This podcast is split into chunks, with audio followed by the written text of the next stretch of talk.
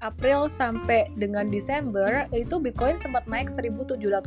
Habis itu jatuh hancur uh, sampai beberapa tahun baru kemudian tahun 2019 itu dia mulai merangkak naik lagi dan ini booming di tahun 2020 ya dan kemarin aku sempat perhatiin Bitcoin ini dari November 2018 sampai dengan level tertingginya di 2021 itu udah naik 2300 persen ah mungkin kelamaan nih kalau dihitung dari 2018 kita coba hitung dari tahun 2020 ya 2020 itu bottomnya di Maret sampai dengan sekarang tertingginya uh, bulan Februari ini Bitcoin tuh udah naik 1333 persen. Kalau aku simple aja ngelihat secara teknikal ini secara monthly chart ini naiknya udah tinggi banget aku cuma mau pesan saya nggak tahu ada berapa banyak teman-teman di sini yang ada trading saham trading bitcoin segala sesuatu yang naik cepat itu bakalan turun cepat juga gitu gitu ya.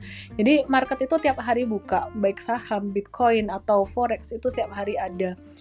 Uh, menurut aku kalau masih pemula banget masih pemula banget itu better di saham karena saham fluktuasinya nggak gitu gede. Tapi kalau misalkan mau coba bitcoin pun uh, start dari angka yang paling-paling small aja jangan FOMO kayak wah nanti kalau duitnya kecil cuannya nggak bisa gede gitu.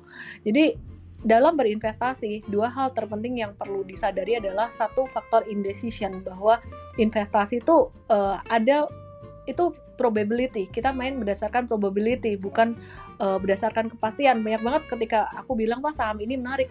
Ada orang bilang, "Kenapa nggak duitnya banyak-banyak dimasukin di situ?" Mesti diingat, itu bukan 100% loh ada berapa persen kemungkinan dia bisa turun. Demikian pula dengan Bitcoin dan kripto.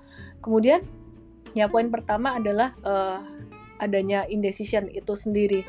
Uh, poin yang kedua adalah kesempatan selalu ada. Jadi ya sekali lagi aku ingetin itu kesempatan selalu ada.